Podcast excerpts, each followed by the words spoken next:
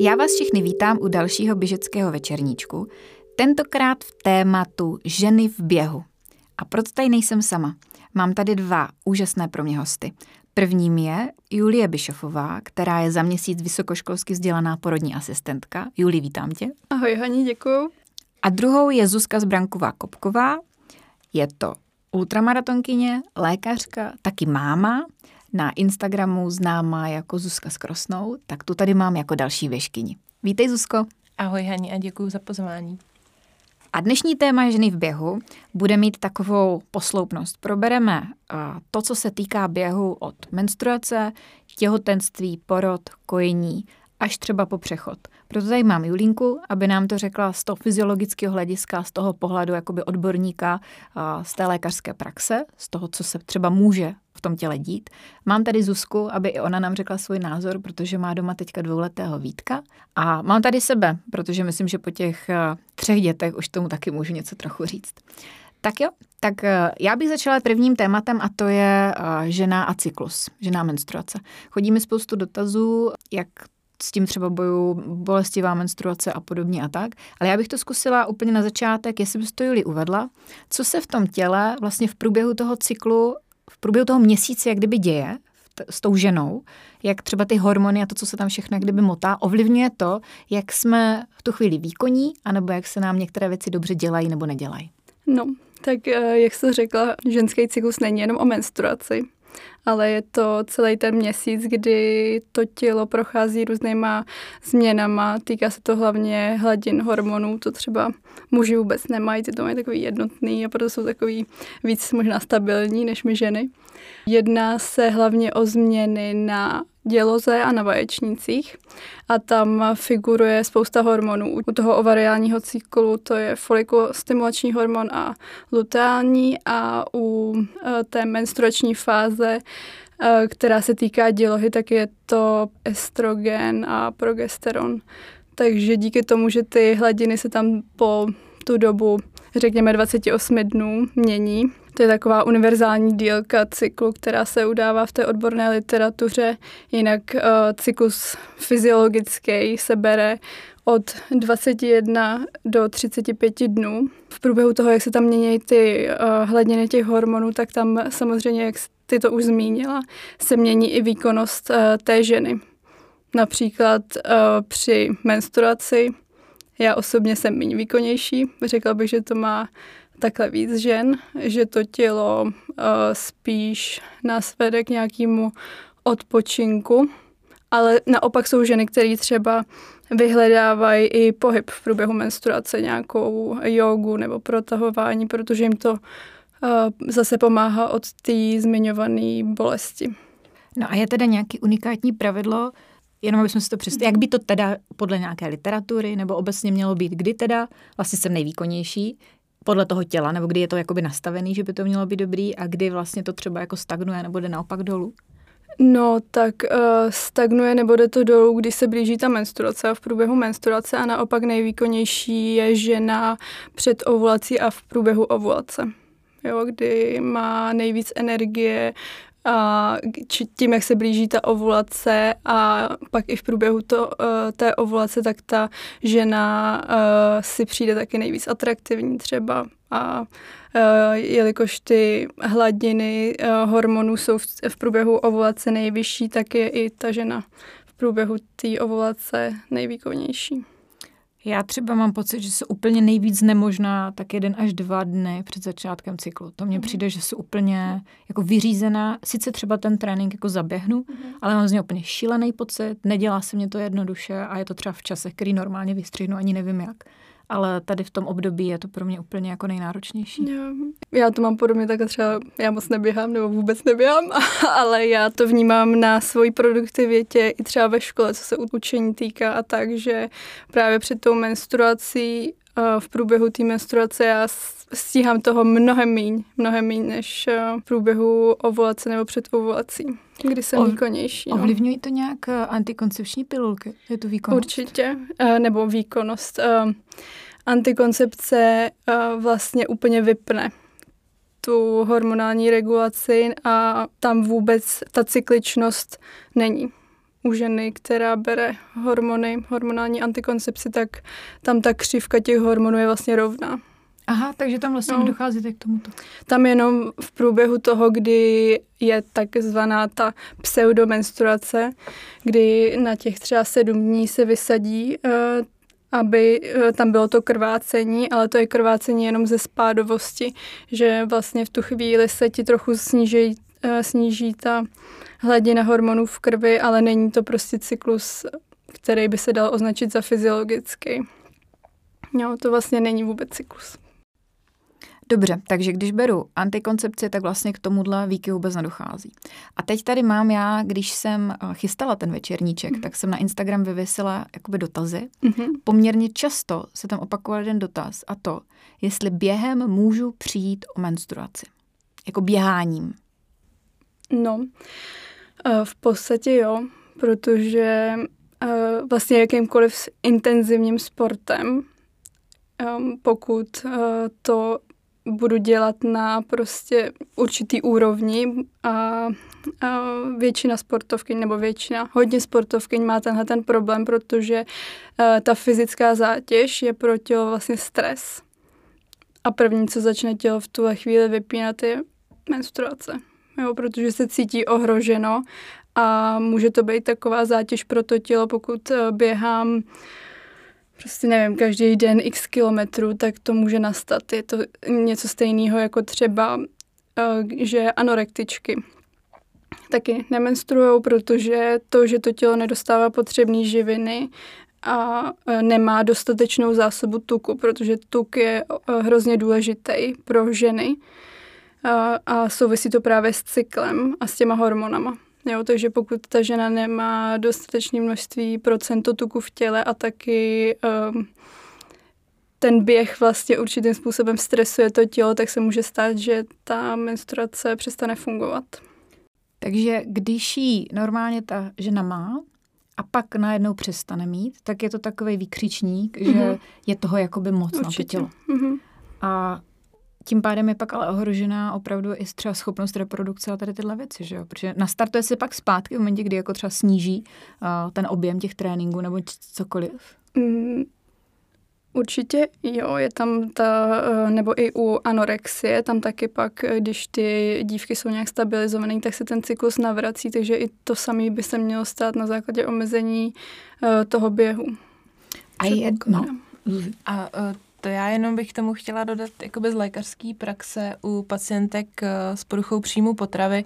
Tam opravdu, jak eh, tady řekla Julie, tak první, co se vypíná, je schopnost reprodukce, protože to tělo chce přežít, takže teď jako se reprodukovat by pro něho vůbec nemělo smysl. Takže to je první jakoby v ozovkách nadbytečná funkce, kterou to tělo uh, vypne.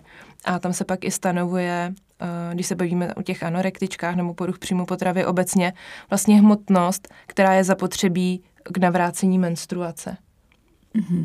Jo, takže uh, tady spíš jenom nevím, jestli to opravdu může uh, si ta žena jenom hodně běhám, tak přijdu o menstruaci. Já si myslím, že to je spíš hodně spojeno s příjmem jídla. Mm-hmm.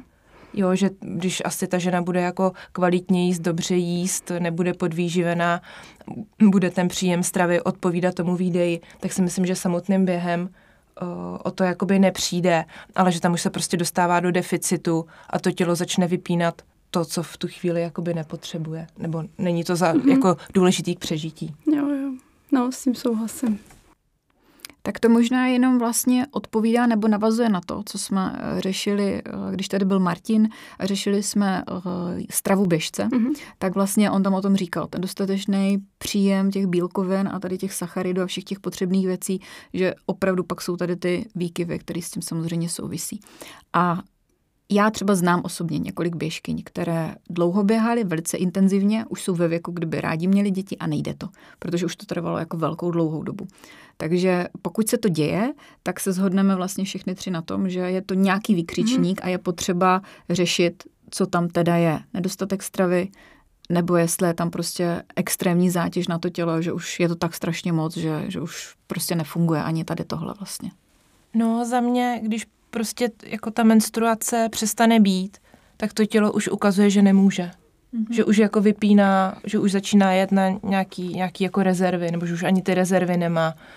Vlastně vypíná ten základ a to je to, že jako se furt každý živočišný druh rozmnožuje že? a chce, aby jich bylo více víc, tak najednou vypne tady toto. To jo, ale pro něho je důležitý jako přežít. Mm-hmm. A ono vypne tu reprodukci, protože i kdyby teda došlo jako k otěhotnění, tak asi nejsou jakoby ta, ty živiny, to ženské tělo v tu chvíli není v takovém stavu, aby zvládlo těhotenství, porod a potom péči o toho mm. potomka. Takže to je i jakoby v vozovkách trošku preventivně. Jo. Mm-hmm. Jako nejenom otěhotně, že už nemám sílu na tu menstruaci, na tyhle ty věci, ale z hlediska jako přírody a evoluce, eh, když vím, že ta matka se o toho potomka jakoby by nebyla schopna postarat, mu předat ty živiny, třeba pak kojení, tak proto to vypne. Ta příroda je fakt chytrá. Mm-hmm. Tak jo, co bolestivá menstruace? Juli. No, Nemáte to je nějak... velké téma. No. bolest, nechci, nechci říct, určitě bolest není normální v průběhu menstruace. Nějaká míra bolestivosti tam asi může být, nebo může být, ale ta bolest nebo určitý diskomfort by tu ženu neměl omezovat v životě. Ona by neměla na základě toho, že ví, že bude mít menstruaci, měnit nějaké svoje plány. Jo, jakože není schopná vstát z postele kvůli té bolesti, omdlívá, zvracím a průjem, tak to už jsou věci, které nejsou normální a měly by se nějak řešit. A jak se můžou řešit teda? Jaké doporučení?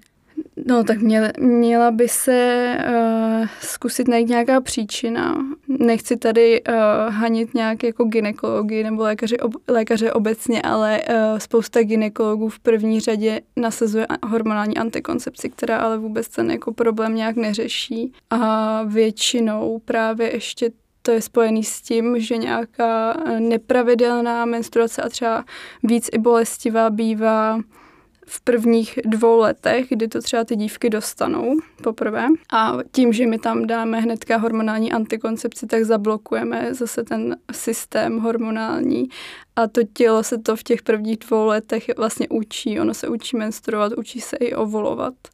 A my, když to zaplácneme eh, nějakýma syntetickými hormonama, tak to, to není řešení, je to jenom taková náplast, která pak může nadělat spoustu problémů, protože pokud to stopneme, eh, to učení na začátku, ta žena nebo ta dívka bude brát tu antikon, antikoncepci třeba 10 let, třeba od těch 15 v 25 vysadí a bude si myslet, že hnedka otěhotní, tak uh, ten cyklus bude vlastně ve stejném stavu, jako byl v těch 15 letech, takže ono to tělo se to zase bude učit a musí se to naučit protože se to nenaučilo v těch 15.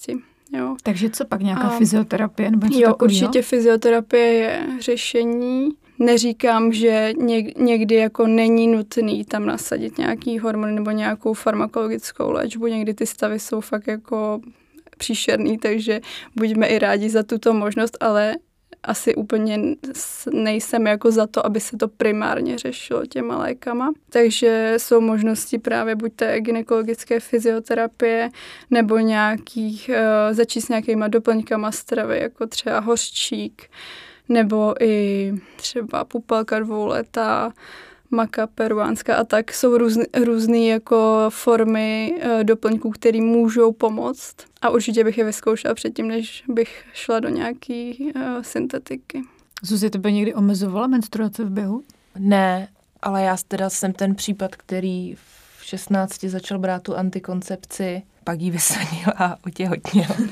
jo, to já, já jsem... Takže... ono to je buď a nebo, buď ty ženy otěhotní hned, co jí vysadí, a nebo s tím je problém a nemůžou otěhotnět. Ale no, takže. jak už tady řekla Julie, takže já jsem vlastně pod víceméně převážnou svojí běžeckou část neměla teda cyklus, takže... Mm. Takže to bylo ovlivněno no. těma hormonama, ale no jasně. Uh, no, Mělíme. takže mě to jakoby ne, nijak neovlivňovalo, ale vlastně jsem tu menstruaci jako neměla, nebo ten pravidelný cyklus. Já teda jako za sebe, ta moje zkušenost je, to jsem vlastně říkala, že já si akorát připadám jeden až dva dny před tím cyklem úplně nemožná. když jí mám pravidelně, jakože já jí mývám pravidelně i bez nějakých hormonálních léků, tak, tak vím zhruba, kdy to je, tak se s tím dá počítat. Když to přišlo třeba teďka, jako první poporodní menstruace, vlastně po roce, co jsem kojila, tak eh, to byl šok, ale vysvětlil to zase spoustu věcí, proč se nezadařil ten sobotní trénink, tak jsem to aspoň rozklíčovala, tak to bylo docela dobrý.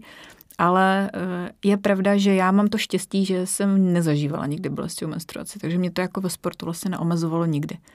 Tak, eh, a mám za sebou i období antikoncepcí i bez. A teďka už eh, jako dlouho, dlouho bez a už se k tomu ani nehodlám vracet, jako tak jsem ráda, že to takhle funguje. No tak, no. To jenom Haní tě potvrdím, protože já vlastně teď už taky pár měsíců menstruju, co jsem jako přestala kojit a vrátila se menstruace, jsem bez antikoncepce a taky teda nemám plánu se k hormonální antikoncepci vracet. Nejsem schopná asi to dát úplně doslov, ale prostě bez ní je to nějak lepší. Tak ono ti to život. vlastně dělá jako jiným, že jo? Mm-hmm. tam ti to vlastně... Určitě.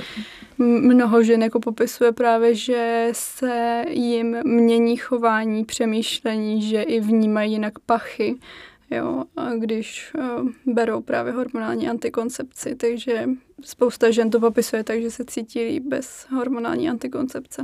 Dobře, tak kdyby byly nějaké dotazy, tak určitě budou a, a můžeme potom jakoby zodpovědět, ale myslím, že ten základ jsme řekli. Přejdeme k eh, dalšímu tématu, který plynula na tu menstruaci navazuje a to je těhotenství a běh. Uh, my jsme se Juli poznali vlastně v době, kdy já jsem během třetího těhotenství vůbec neběhala. A neběhala jsem, hodně lidí se mě na to ptalo, proč neběhám. A já to můžu klidně jakoby říct, protože myslím, že jsem to netajila ani na Instagramu. Je to z toho důvodu, že jsem o jedno miminko před teďka tímhle těhotenstvím přišla a když jsem pak zjistila, že jsem těhotná, tak už jsem to vlastně nechtěla pokoušet. I přesto, že mi e, nikdo nebyl schopný říct, proč se to stalo, a jsou tam nějaký, jak říkala ty Julis, to nějaký procenta, který neumíme ani ovlivnit, ani vlastně vysvětlit, tak e, člověk vlastně nechce to ohrožovat jakýmkoliv dalším nějakou možností, že by to bylo. Takže já když jsem zjistila, že čekáme Violku, tak jsem vlastně s během téměř jako z dna na den úplně přestala, abych eh, tomu dala ten prostor, aby se to miminko mohlo vyvíjet. A pak jsem se vlastně k běhu vracela zhruba tři týdny po porodu, že? ale k tomu se pak kdyby dostaneme. Ale jak ty se díváš, ty jako porodní asistentka, budoucí porodní asistentka nebo žena, která se potkává s těmi ženami, které v pohybu byly, nebyly, Můžeš to říct, i my jsme se potkali, že mě znala, když jsem předtím hodně běhala, pak jsem vlastně stála nějakou dobu u našeho porodu, byla s Violkou, takže taky víš. Jak se díváš na to, když ta žena v průběhu eh, vlastně toho těhotenství sportuje, nemusí to být jenom oběhu, ale má jakoby ten sport celkově? Tam eh, je určitě hrozně důležitý to, na co ta žena je zvyklá už před těhotenstvím. Jo, tam pokud ty jsi byla zvyklá běhat před těhotenstvím a hodně běhat, tak určitě není ani problém to, že bys běhala v průběhu toho těhotenství. Pokud ale ta žena nemá žádnou v podstatě pohybovou aktivitu, zjistí, že je těhotná a chtěla by začít dělat nějaký sport jako aktivně, tak to úplně ideální není. Každopádně pohyb v průběhu těhotenství je strašně důležitý těhotenství je fyziologický stav, ta žena není nemocná, jo, takže nemusí 9 měsíců ležet na sedačce a je to, je to prostě důležité, aby se hýbala. V průběhu toho těhotenství stačí klidně i jenom procházky a hodně se to pak i odráží na průběhu toho porodu, to, jak ta žena má nebo nemá nějakou fyzičku, se u toho porodu hrozně projeví. Takže poznáváte to vy jako eh, porodní asistentky lékaři, když je tam opravdu žena, která jo, žije aktivně? Určitě. Jako teďka samozřejmě eh, nebereme v potaz případy, kdy opravdu žena má nařízeno ležet, protože je tam nějaký rizikový Samozřejmě, porod. Bavíme se jo. o fyziologicky zdravém jako mm. těhotenství, které má povoleno ten pohyb. Že? Jo, přesně tak. Takže je to pak třeba rychlejší, nebo je to jednodušší? Um, spíš ta žena víc vydrží. Nebo je, protože má fyzičku a je to i lepší uh, z toho hlediska, že z toho hlediska třeba i nějakého polohování, který je hrozně důležitý při porodu, tak uh, ženy, které prostě mají fyzičku, tak se i po 6 hodinách kontrakcí nám prostě jsou schopní stoupnout na čtyři, jít do kleku a podobně, když my to třeba jako personál potřebujeme kvůli tomu, aby nám tam to miminko líp se stoupilo. Mm-hmm. Tak v takových chvílích se to projevuje. Ale vnímáš, že je nějaká doba, kdyby zase třeba už ta žena se měla jakoby uklidnit od toho sportu a třeba jako um, super, aby běhala, až v podstatě doběhne na porodní sál, tam jakoby porodí a pak zase běží jako plynula dál. Nebo si myslí, že by se to mělo třeba v průběhu toho těhotenství nějak jak kdyby uh, lišit, nebo že už by měla v nějaké době jak kdyby zvolnit? Asi by měla, nebo asi určitě eh, se doporučuje zvolnit eh, v prvním trimestru, protože první trimestr je, co se týká nějaký rizikovosti a pravděpodobnosti potratu.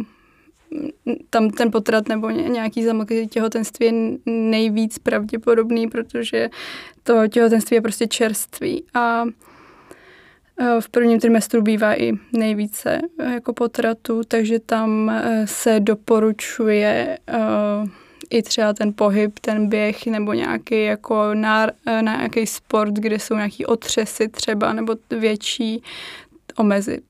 A jinak pak, když se blíží porod, tak obecně je důležitý, aby ta žena se spíš jako soustředila na sebe, orientovala na to miminko a ne se orientovala jako do exteriéru, ale aby spíš šla jako do sebe, aby se spíš soustředila na to dítě, na sebe, na to, jak se cítí a ne na nějaký výkon, což je se sportem hodně spjatý.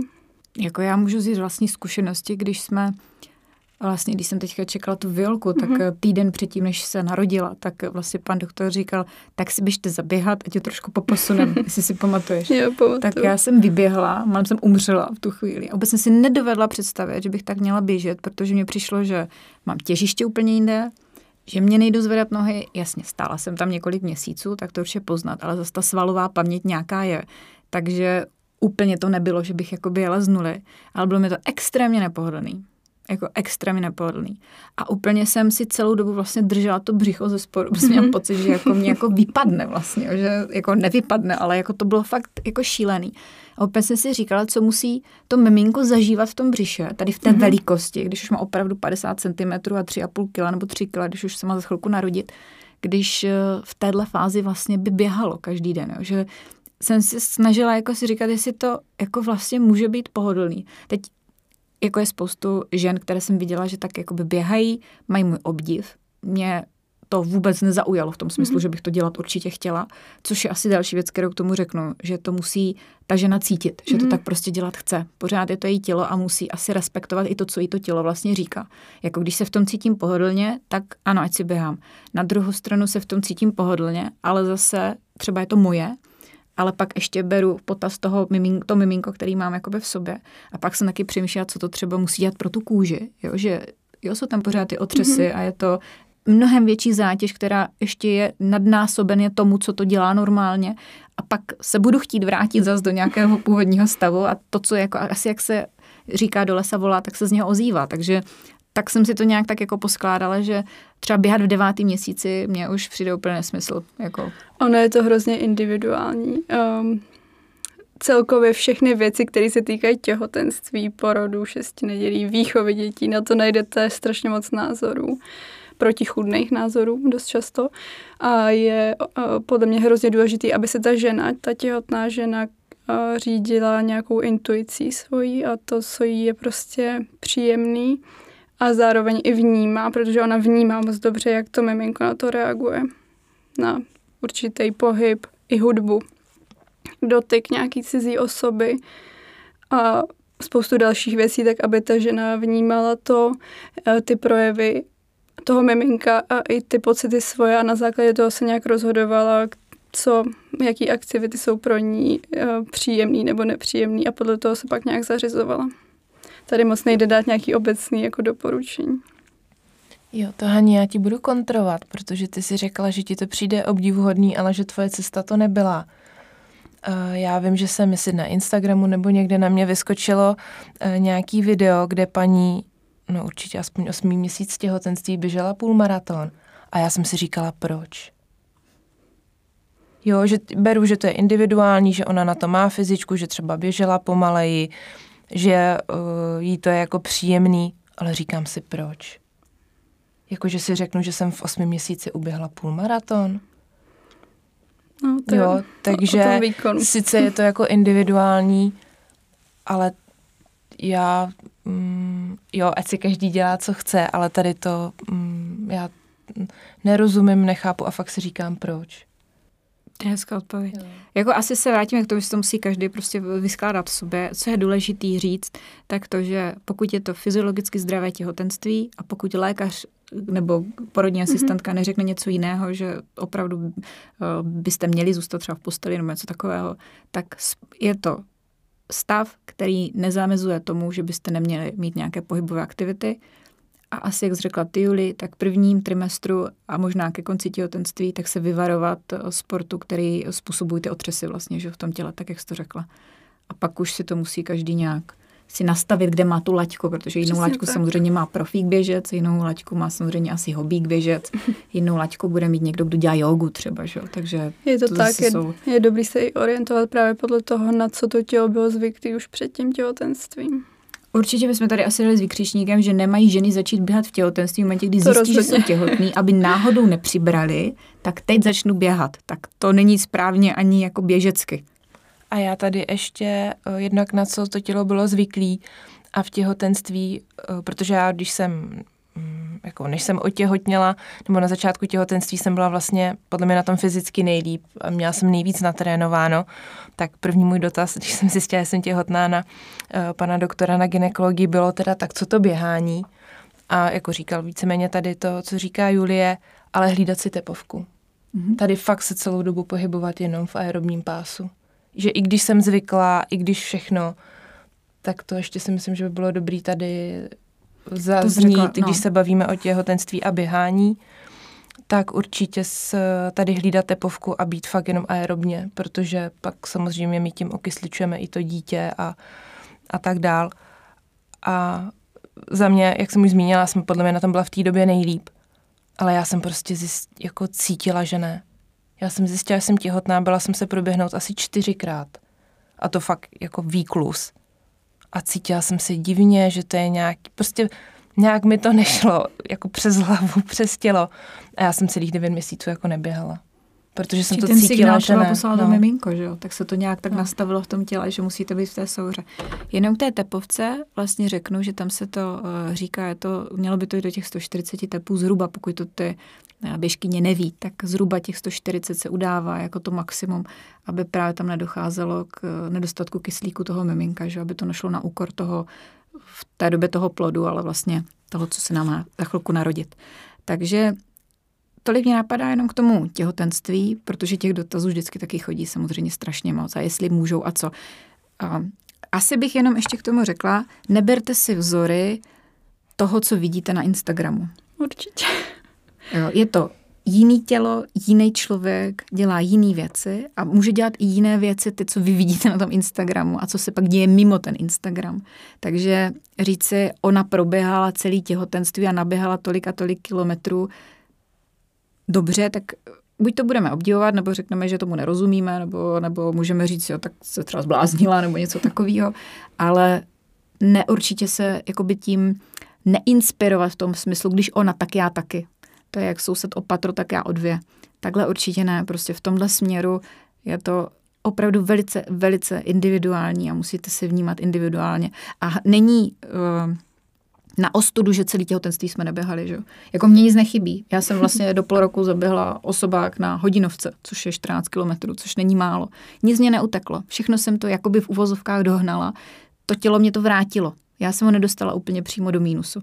Takže pak třeba i vnímat, jak ten člověk jak kdyby pokračuje dál a jsou běžky některé já třeba obdivuji nebo ke kterým slížím a máme v podstatě jako svůj vzor a i ty profíci, kteří opravdu před ten měsíc třeba před poradem přestali běhat a kde byli třeba za půl roku úplně na výši, úplně neskutečně. Takže není to o tom, že by vám za tady měsíc běhání v těhotenství s obrovským břichem mělo něco jakoby utéct. Pokud tak cítíte, že to dělat chcete, tak to určitě dělat můžete, pokud se vlastně neděje nic špatného vám nebo miminko, ale myslím, že to tělo by vám pak eh, zase nějaký signál poslalo, jenom je hrozně důležitý se asi víc vnímat a víc poslouchat a nejet jenom na to svoje, jsem zvyklý a jedu a jedu. Už jste v tom dva, že v tu chvíli, tak je potřeba to asi vnímat takto. Takže to bylo těhotenství. Já bych možná no. ještě doplnila jednu věc. Mě napadlo uh, v souvislosti s tou fyzičkou nebo sportem obecně a průběhem porodu, že někdy to je naopak nevím, jestli úplně nevýhoda, ale vlastně v, v souvislosti s tím porodem ano, že mnoho sportovkyň má uh, úplně jako v křeči a takový stažený až jako pánevní dno.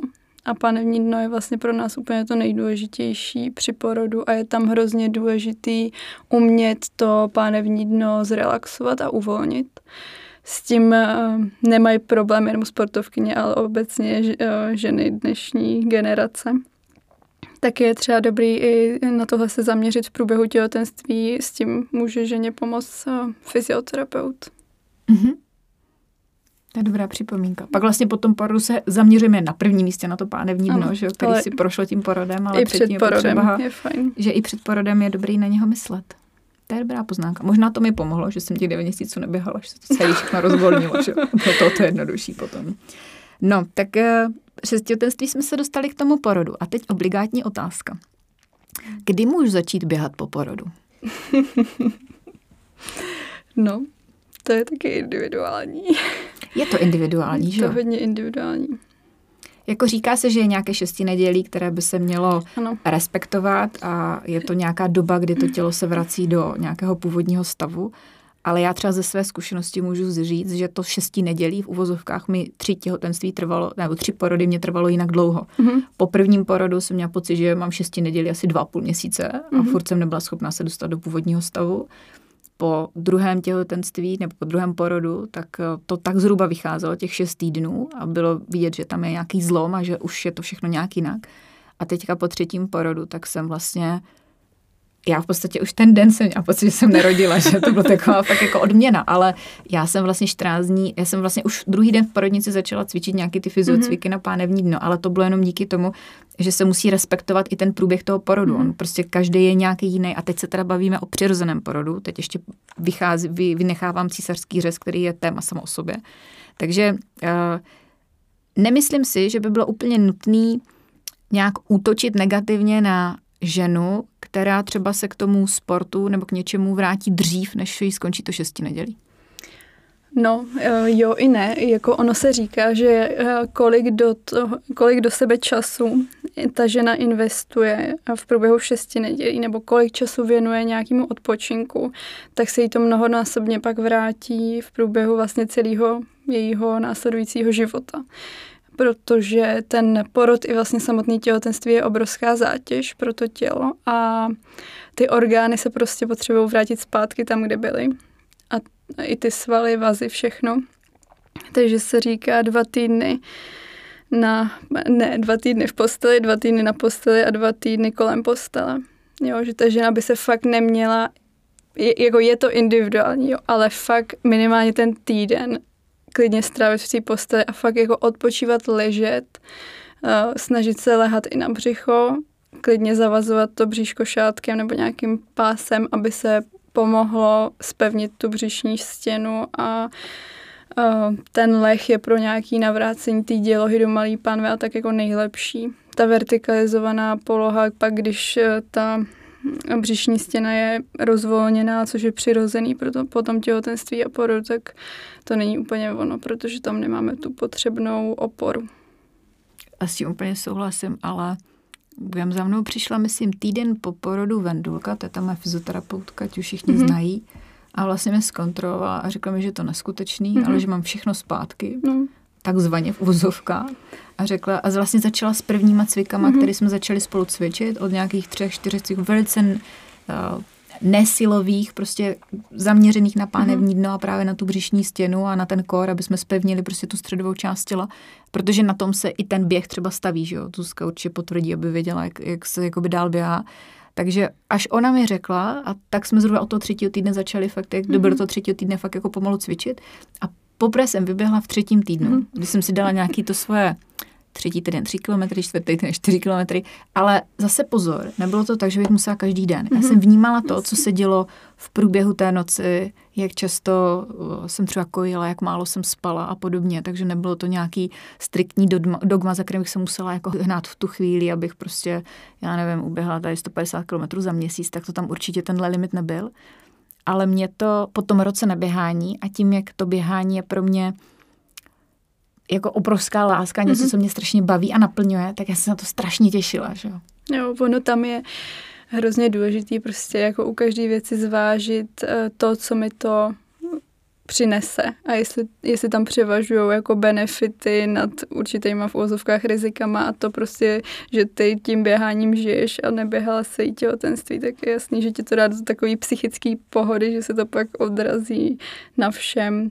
To pak si musí zvážit uh, každá žena sama a i v tom šesti nedělí se právě hodně odráží to, v jaký uh, fyzické kondici ta žena byla mm-hmm. před tím těhotenství, před tím těhotenství i v průběhu toho těhotenství a, a tak.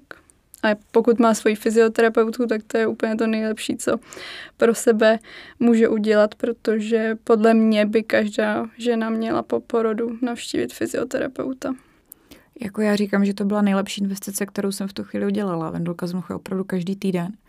A jako bylo to poznat, jo, že já jsem, nevím, třeba tři, čtyři měsíce po porodu jsem uh, jako neměla ani pocit, že jsem rodila. Jakože samozřejmě tělo trochu vypadá ještě jinak, díl mu trochu trvá, než třeba se vrátí to pánevní dno úplně a podobně ty kosti, než to všechno srovná, než se narovná, než místo toho, abych to tahla zádama, tak posílím ten zadek a už to začne fungovat ten běh. Ale uh, teď to šlo výrazně nejrychleji, protože to bylo poprvé, co jsem tu fyzioterapeutku měla. A ještě jsem k tomu chtěla říct, že možná i žena, která rodila třikrát, tak to trochu vnímá jinak, eh, nebo dvakrát, že už má tu jednu zkušenost, mm-hmm. než když je to ten první porod a to první šesti nedělí a teď si to, eh, a vlastně i to miminko, než se zžijete a než to začne fungovat a než najdete na ten program a budete vědět, kdy to tlačítko zmáčknout, aby teda to spalo a aby to teda nespalo, aby se prostě dělo to, co má, tak to samozřejmě trvá výrazně díl, než když, eh, když už je to třeba po několika, a už prostě trochu člověk ví a nebo zas už některé věci nemusí úplně tak řešit, protože už z nich není úplně vystresovaný, že jo? tak to je taky určitě jak kdyby důležitý. No, takže standardně počkáme na nějakou dobu eh, šesti nedělí, kdy projde žena prohlídkou a lékař řekne, že je všechno v pořádku. A to je u běžného porodu. Pokud eh, jsme řešili porod císařským řezem, jak, eh, jaký tam to je to pravidlo, jaká je zhruba ta doba, je ta, tam určitě ta rekonvalescence bude delší, že jo? No tak uh, císařský řez je velká příšní operace, takže tam by měl být fyzioterapeut určitě. A tam se, se to taky posuzuje individuálně na základě uh, průběhu té rekonvalescence, ale vlastně i té samotné operace, to, jak se nám hojí jizva, jak se ta žena cítí, takže to by se mělo posuzovat určitě individuálně. Dobře. Tak Zuzi, mě jenom tady k tomu napadá, jak jsem zmínila, já jsem před těhotenstvím běhala hodně, vlastně nejvíc za svůj dosavadní život, pak v těhotenství jsem nějak cítila, že, že tohle ne. Ale začala jsem chodit na těhotenskou jogu a já tím, že mám uh, teda dvakrát operovaný kyčelní kloub, tak jsem se bála, co tam pánev udělá. Tak jsem chodila i k fyzioterapeutce vlastně cvičit uh, v těhotenství. A já byť jsem jako přibírala, že byla těhotná, tak mám pocit, že díky tomuhle já jsem se vlastně jako fyzicky cítila nejlíp za svůj dosavadní život, protože mi vůbec nebolely záda, za krkem, hlava. A pak si myslím, že jak na průběhu porodu, tak potom šesti nedělí, že tady to, a to uh, Julie zmiňovala, že se to fakt vrátilo jako umocněně. Že co si myslím, že uh, ta žena si dá a to tělo fakt jako opečuje a uh, nevykašle se na něho jako v tom těhotenství, takže během toho porodu a v tom šesti nedělí, potom ta rekonvalescence a takže to tělo to vrátí jako fakt uh, minimálně dvojnásobně. Kolik třeba přibrala Zuzi v těhotenství, jestli to není tajemství? Já 15 kilo. Já při prvním 20. Teďka z Violku to bylo, myslím, že 17 kilo nebo tak, kolik, no. tak zhruba. Takže zhruba těch 17 do 20 kilo to bylo stejně. A vlastně jedno, jestli jsem běhala nebo neběhala. Furt jsem přibrala stejně, prostě mi přijde, že to tělo má nějaký svůj standard, který si vytvoří, aby měl tu přípravu na to, že teda teď tam roste to miminko a že se musí nějak porodit a nějak pak z něho jak kdyby fungovat. Mě teď jenom ještě napadá taková vsuvka. Uh, mám uh, dobrou kamarádku, uh, už trojnásobnou maminku, běžkyni, sportovkyni, a jak jsem, já byla teda jako poprvé těhotná, čekala mi ten první porod, tak jsem se ptala jako jí, jako zkušený matky, zkušený rodičky, teda co, ten porod a jak. Ona říká, hele, až to přijde, fakt to ber jako, že to je závod a nech si sílu na cílovou rovinku. Prostě ten negativní split jako při závodě. Tak Ale to je přesně ono, to je přesně ono, protože spousta prvorodiček vystřelej hned, jak je píchne jednou v podbříšku a hrozně se vyčerpají už na začátku. Takže pokud to jde, tak se válet a spát, pokud Takže to dovolej. Tímto zdravím Janu a fakt jsem si to během toho porodu říkala. Říkám, ne, já musím jako šetřit ty síly prostě na tu cílovou rovinku, prostě nesmím se vyždímat. Julia, ale to strašně odpovídá mému porodu, kdy po hodině nastoupily kontrakce po minutě na úrovni 100, tak kde ta cílová rovinka měla být, jako, tak já jsem rodila no, několik tam, hodin. Jako. Uh, tam to byla trošku jiná situace, protože to byl vyvolávaný porod. No. A to byl teda extrém. No, každopádně je to jenom na jeden den a do toho cíle doběhnete. Není to jak beskická sedmička, kterou tady běžíš tři dny, že jo? Uh, a nebo ne? Já jsem měla jako porod a beskická, já mám časově stejně. Aha, tak taky dobrý. A pak přijde už jenom to krásný a to je to, že máte to miminko v náručí. A na to navazuje další plynulé téma. Už jsme porodili a začínáme kojit. Takže uh, úplně několik otázek zásadních. Juli, můžu během přijít o kojení? Ne. Naprosto s tím souhlasím. Teď jsem úspěšně kojila i violku 11 měsíců, prakticky plně kojila, asi tak 115 krát denně smetanou. Prostě ano, vypadá na to. absolutně to neovlivnilo můj výkon, absolutně to neovlivnilo to, že bych o tom mlíčku jakýmkoliv způsobem přišla co jsem si opravdu hlídala, abych měla kvalitní pří, příjem bílkovin, aby měla kvalitní příjem uh, potravy, aby prostě ona opravdu měla všechno, co potřebuje. Ale to si myslím, že asi to zásadní a zase se vracíme k tomu tématu, jak kdyby u té menstruace. Pokud Přesně nebude tak, mít to tělo, tak, no. tak nebude mít co předat. Že jo? Takže... Ono, samo to kojení je strašně moc energeticky náročný pro to tělo a obzvlášť jako jestli ještě ta žena běhá, tak eh, na to by si fakt měla dát pozor jestli má v té stravě obsažený všechny ty živiny a dostatek těch živin. Takže pokud má, tak určitě nemůže běhání ovlivnit kojení. Tak jak se říká, neběhej, přijdeš o mlíko, nebo přišlo mě těch dotazů spoustu, tak eh, není to pravda. Pokud budete tomu tělu dávat, tak nebudete přijít, nepřijete o ně. Pokud se to stane, tak to, nebo pokud se to děje, že nefunguje nějakým způsobem kojení, tak je tam nějaký jiný problém, který je potřeba řešit. Já to jenom podpořím vlastní zkušeností, že já jsem se nakojila přes dva roky lehce a když měl asi rok a tři čtvrtě, takže v době, kdy jsem ho ještě kojila, tak jsem si zaběhla osobák na půlmaraton. No, jako není to, není to tím vlastně určitě, určitě jako daný. A pak ještě jeden dotaz. Mm-hmm. Jestli když běhám, tím pádem vyplavuju nějaký ty no, látky a endorfíny, hormony a nevím, co všechno tím spouštím, ovlivňuje to chuť toho mlíčka? Tadle, tenhle dotaz tam byl taky. Aha, tak to mě nikdy nenapadlo, tahle spojitost a nevím o takovýhle spojitosti. Já jsem četla, že když by byl trénink hodně jako anaerobní a jako byl by člověk zakyselený, no. takže to to mlíko mm-hmm. ovlivní, že pak ty děti, že jim to nechutná. Takže běhejte pomalu.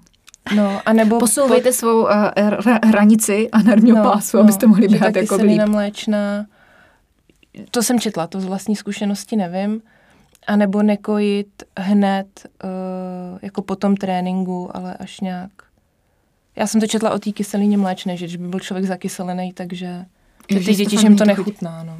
Jako já z mé zkušenosti nemůžu vůbec říct, že by to tak nějak bylo. A většinou teda uh, jsem doběhla a už tam někdo stál ve dveří, takže velkou náručí, že si žádné další porci. Takže, takže uh, jako naše vělka na tom v podstatě vyrostla. Jo? Že jsem vždycky odkojila, odběhla závod nebo trénink a zase jsem si jako přidala a zase jsme takhle jeli. Proto vypadá tak, jak vypadá spokojeně holčička. Takže uh, jako ona to nereagovala. Ale to je zase holčička. Kdyby to byl chlapeček, tak já věřím, že on by mohl zkoušet, jestli to třeba nezměnilo nějak chuť a jestli to třeba není trošku jiný. Ale tak to zase jo, To jenom říkám, to jsem někde četla, takže to mi k tomu napadá. A naopak jsem si teď vybavila obrázek uh, z UTMB, že tam jsem viděla, že prostě někde na 100 kilometrů maminka běžkyně závodnice kojila a pak běžela těch dalších 80 dál. No, ano, tak to je v průběhu. Takže eh, nebojte se ženy běhu a kojení, pokud budete dávat tomu tělu všechno, co potřebuje, tak to rozhodně nemůže ovlivnit to, že byste eh, nemohli praktikovat, pak, když se proto rozhodnete, třeba to, že byste dítě, eh, dítě kojili. Um, to mě napadlo k tomu. Jo, a teďka to kojení a výkon ještě. Mm-hmm. Poslední věc.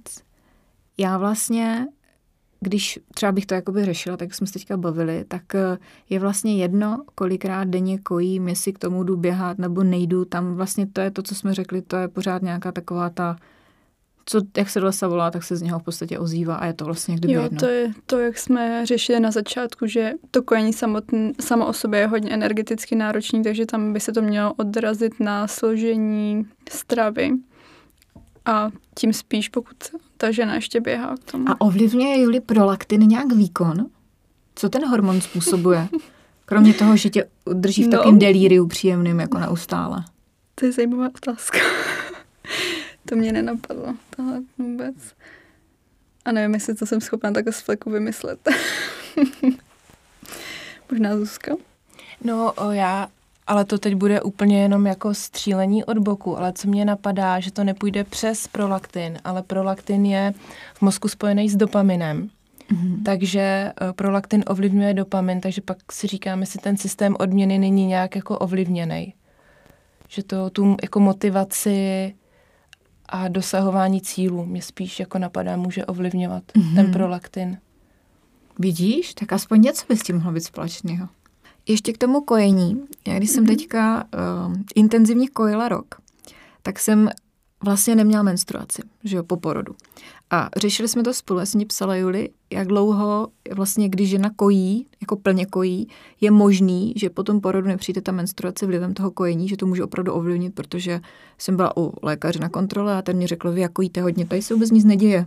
Je prostě to tělo je jenom nachystané na to kojení. Mhm. A opravdu ta první menstruace přišla, až jsem přestala kojit. Ale přesně, do čtyř týdnů, dneska jsou to čtyři týdny, přesně to jako přišlo tak, jak to má jako přijít.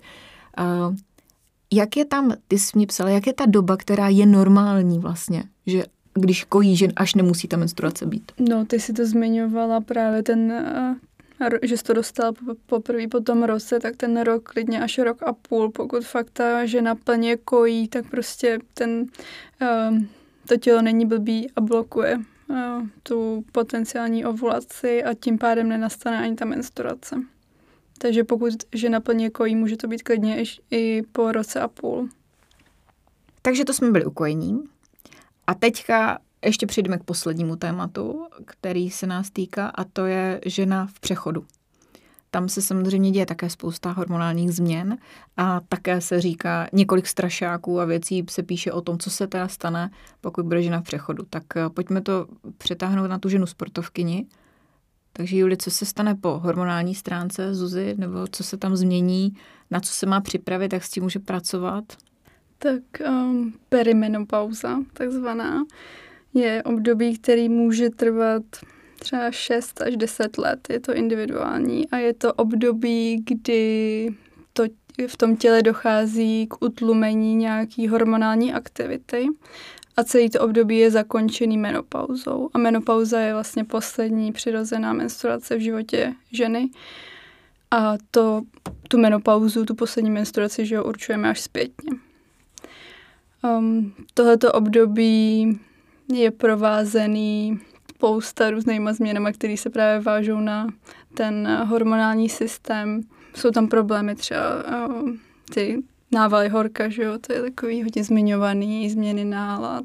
Um, v tomhletom období může být i třeba ta menstruace delší, intenzivnější, nepravidelná, protože nám vlastně um, končí v úvozovkách, nebo vlastně bez úvozovek, uh, produkce hormonů, uh, vypínají se vaječníky a uh, to tělo nebo ten hormonální systém tak jako usíná. Jo, a to, to se samozřejmě odráží na uh, celý, celém uh, tom ženském těle. Uh, dochází k tomu, že uh, vaječníky tam nedochází k ovulaci, takže se neprodukuje pak ani uh, progesteron. Je tam, jsou tam vyšší hladiny naopak estrogenu, díky nebo kvůli kterým může být právě to menstruační krvácení delší a intenzivnější. A jsou to jakoby hormony, které mě zpomalí, jakože ten výkon začne klesat, nebo nemělo by to na to mít vliv? No tak tím, že uh, ta ovulace končí a říkali jsme si, že ta ovulace většinou bývá právě jako nejvíc produktivní období, tak celkově to období té perimenopauzy, který je zakončený tou menopauzou, tak může být uh, pro ženu obdobím, kdy se spíš tak jako uzavírá sama do sebe a hrozně se tam projeví všechno to, do čeho, uh, nebo to, jak do sebe ta žena v průběhu života investovala, jaký třeba právě měla i porody, jaký měla ten život i po psychické stránce a to všechno se tam může projevit. A no. jsou zase nějaké bylinky, jak jsi říkala na začátku při té menstruaci, tak třeba něco, co ti napadá, že by bylo fajn zapojit? No. Obecně ten hořčík je hrozně moc doporučovaný mm-hmm. ženám. A a tam je, tř, e, je třeba zase doporučovaný Ginex což jsou takové bělné kapky, ale tam na to najdete spoustu jako různých názorů, že někdo, někdo je miluje, někdo naopak je odsuzuje ty kapky, takže je to zase individuální. No. Tam možná mě napadá, eh, že mnoho žen i tu perimenopauzu a posléze tu menopauzu vnímá jako negativně, vnímá to jako, že vlastně se blíží to stáří a ten, ten jako konec vlastně i života, i té plodnosti a to, že je eh, dnešní společnost hodně orientovaná na mládí, na výkon, tak což je spojený i s tím sportem, tak to pro některé ženy může být um, obtížný po psychické stránce tohle období. Tak co doporučíme teda? No, mě tedy uh, k tomu napadá, co už říkala Julie, že se tam vlastně taky úplně nám odrazí, co jsme si v tom životě jako dodali a jak jsme žili. Uh, tak mi napadá ještě k tomu třeba kostní hmota, že jo? protože mm-hmm, kvůli estrogenu určitě. začíná potom řídnutí kostí a tam pak vlastně se vychází z toho, nějakým, v jaké jsem fázi nebo jak na tom jsem, z čeho se pak bude brát. Takže když jsem jako sportovala a mám jako uh, hodně té kostní tkáně, takový ty jako silný kosti, hodně svalů, tak jakoby ten stav, ze kterého se mi začíná ubírat, mám relativně vysoko, než když už uh, do té perimenopauzy půjdu, že na tom nejsem úplně dobře a ještě vlastně z toho úplně ne dobře se začne odebírat. Mm-hmm.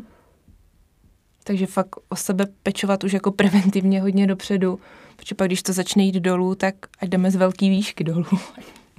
Jako máme je to, čeho, je to pomalejší. Je to pomalejší, no. Úplně teda na závěr je zásadní rozdíl mezi ženským a mužským tělem, na tom se shodneme, že? To určitě. Ale i muži mají svoji mají své dny. Své, no, své dny a i takovou menopauzu. To jim vlastně taky začíná kolem té padesátky klesat uh, testosteron. Takže taky My jsme v tom sami v podstatě. Taky můžou být víc protivný. Taky, konečně.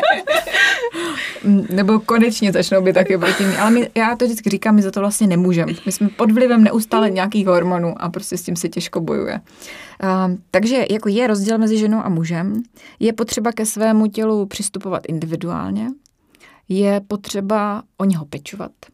Rozhodně čím dřív začnu, tím líp. Že? Je potřeba mu naslouchat, což si myslím, že se v dnešním světě velice málo děje, ale naslouchat mému vlastnímu tělu a ne to, co říká tělo někoho jiného a co já pak někde vidím.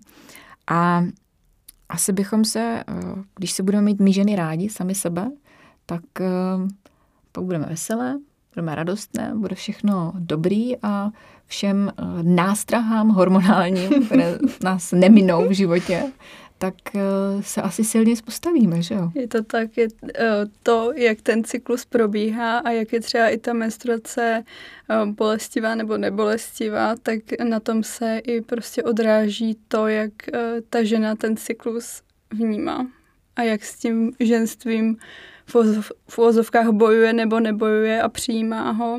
A to je taky vidět pak i na průběhu toho cyklu a té menstruace. Takže se ženy mějte rádi, mějte rádi svůj cyklus a je to dobrý. A já bych teda ještě řekla, že mám tři děti, tři naprosto rozdílné těhotenství, tři absolutně rozdílné porody, tři naprosto rozdílné návraty k běhu a tři naprosto rozdílné výkony po půl roce po tom návratu k běhu. Takže ani jedna žena a několik dětí neznamená, že bude všechno stejný. Takže nevyšet se hlavu z toho, že je to jinak a opravdu se mít ráda a vlastně to dělat všechno pro radost. Zuzi? No, mě jenom, že ta sebepéč není jako sobeckost, ale vlastně jako potřeba, protože co do sebe jako investuju a opeču, tak pak o to líp můžu fungovat jako pro to okolí, ten porod bude jednodušší, šesti nedělí lepší, lepší ta perimenopauza, že sebepéče fakt není sobeckost, ale podle mě potřeba a nutnost. Tak jo.